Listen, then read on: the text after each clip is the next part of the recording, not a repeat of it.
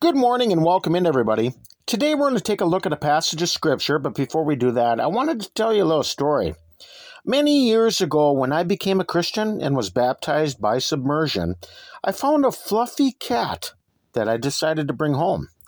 For some reason, I named him Zoe. He was a long haired and extremely furry cat who really enjoyed when you'd run your fingers through his hair.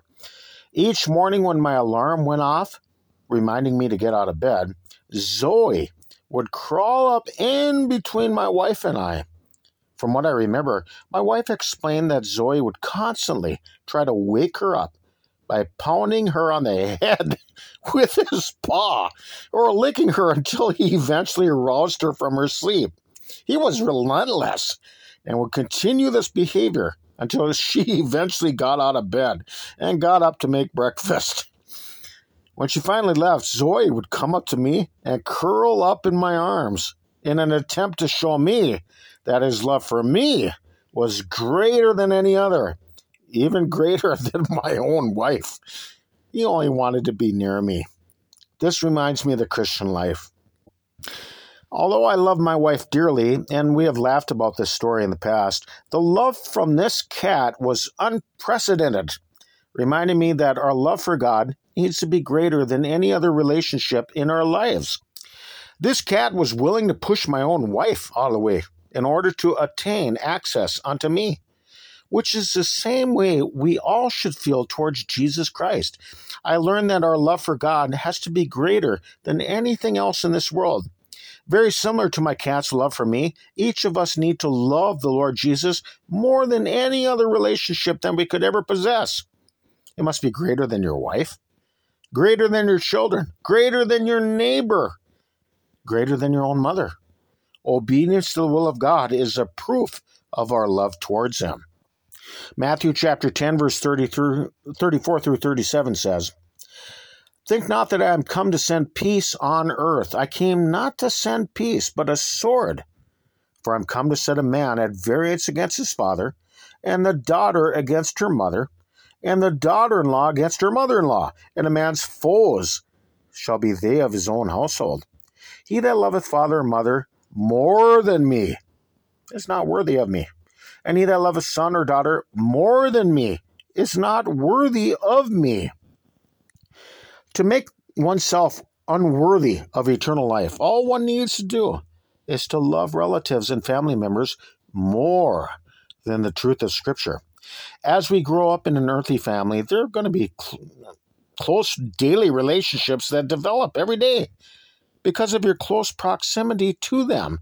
These relationships can never hold a candle to our loving obedience and faithfulness to Christ our Lord. It isn't your wife or your brothers or your sisters or even your own children who were nailed to a cross in Jerusalem. Although we love and care deeply for family members, we must understand that some of them are simply not going to have what it takes to inherit eternal life. This is because they don't love the commands of Christ, because of which, without repentance, they'll be damned. Matthew chapter 8, verse 21 through 22 says, And another of his disciples said unto him, Lord, suffer me first to go and bury my father.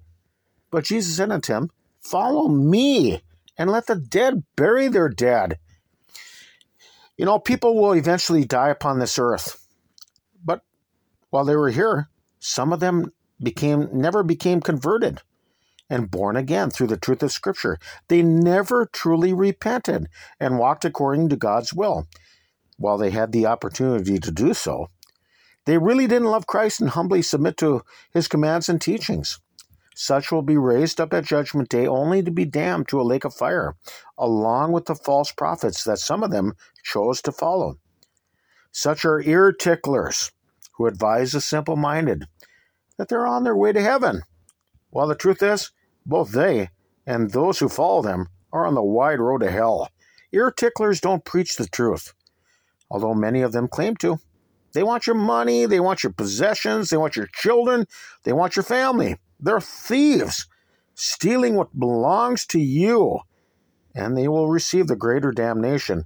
They are agents of the devil. They claim to preach the truth, but God is watching them. and their lying hearts.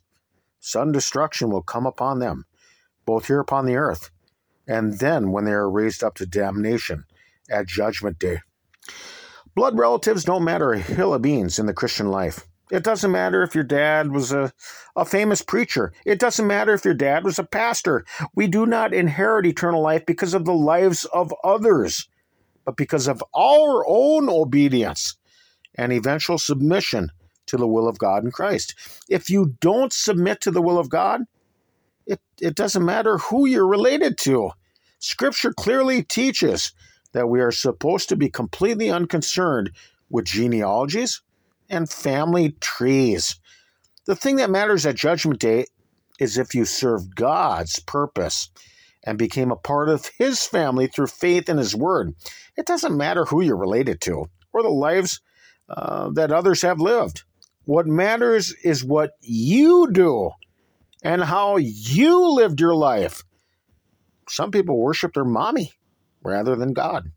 Matthew chapter 12, verse 46 through 50. While he yet talked to the people, behold, his mother and his brethren stood without, desiring to speak with him. Then one said unto him, Behold, thy mother and thy brethren stand without, desiring to speak with thee. But he answered and said unto them, or unto him that told him, Who is my mother? And who are my brethren? And he stretched forth his hand toward his disciples and said, Behold, my mother and my brethren. For whosoever shall do the will of my Father which is in heaven, the same is my mother, my brother, and sister, and mother. As children grow up in a home, they're required by Christ to obey their parents. God has placed a dad in the house as a head over both parents in the home. If a wife departs and takes the children from the dad, she violates the command of Christ. To, bar- to depart your husband is the same as murder in the eyes of God. She also defiles the hearts of the children because they cannot possibly fulfill the will of God by obeying their own dad because of the malicious behavior and the treachery of a wife. People who exhibit this kind of behavior and those who support them are completely worthless in God's sight. This is because they cause these little children to offend God's commandments. Matthew 18, verse 6 says, But whosoever shall offend one of these little ones which believe in me, it were better for him than a millstone were hanged about his neck and that he were drowned in the depth of the sea.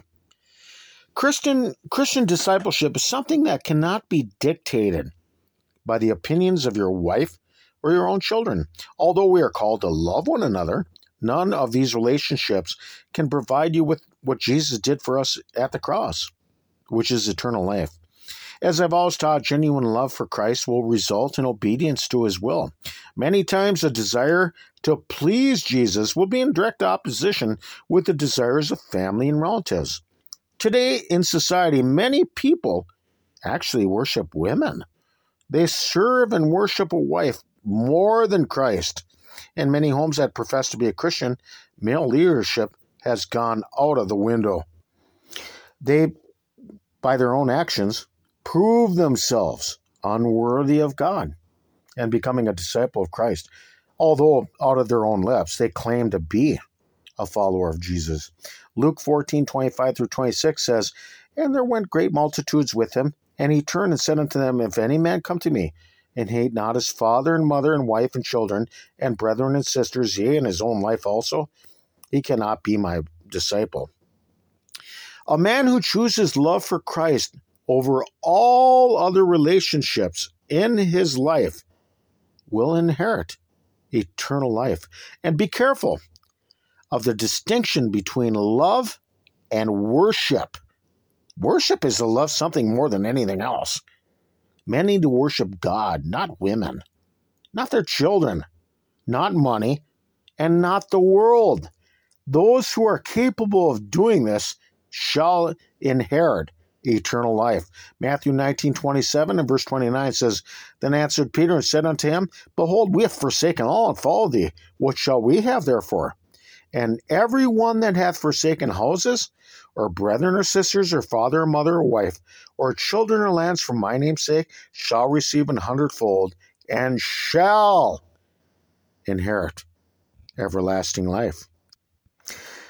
Zoe, although he was just a fluffy cat, loved me even more than my own wife, which is a lesson in my own life of how we are to love God. If you have ever had a pet that cared about you, maybe you can relate with the things that I'm talking about today. In our relationship towards God, each of us need to develop the heart of Zoe.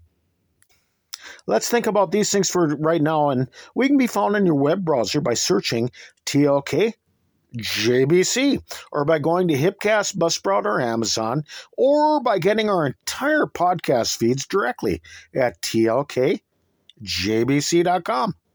Or I suppose you can find us somewhere up here in the great northern Minnesota woods. Lord willing, we'll talk with you some more tomorrow. Till then, bye bye, everybody.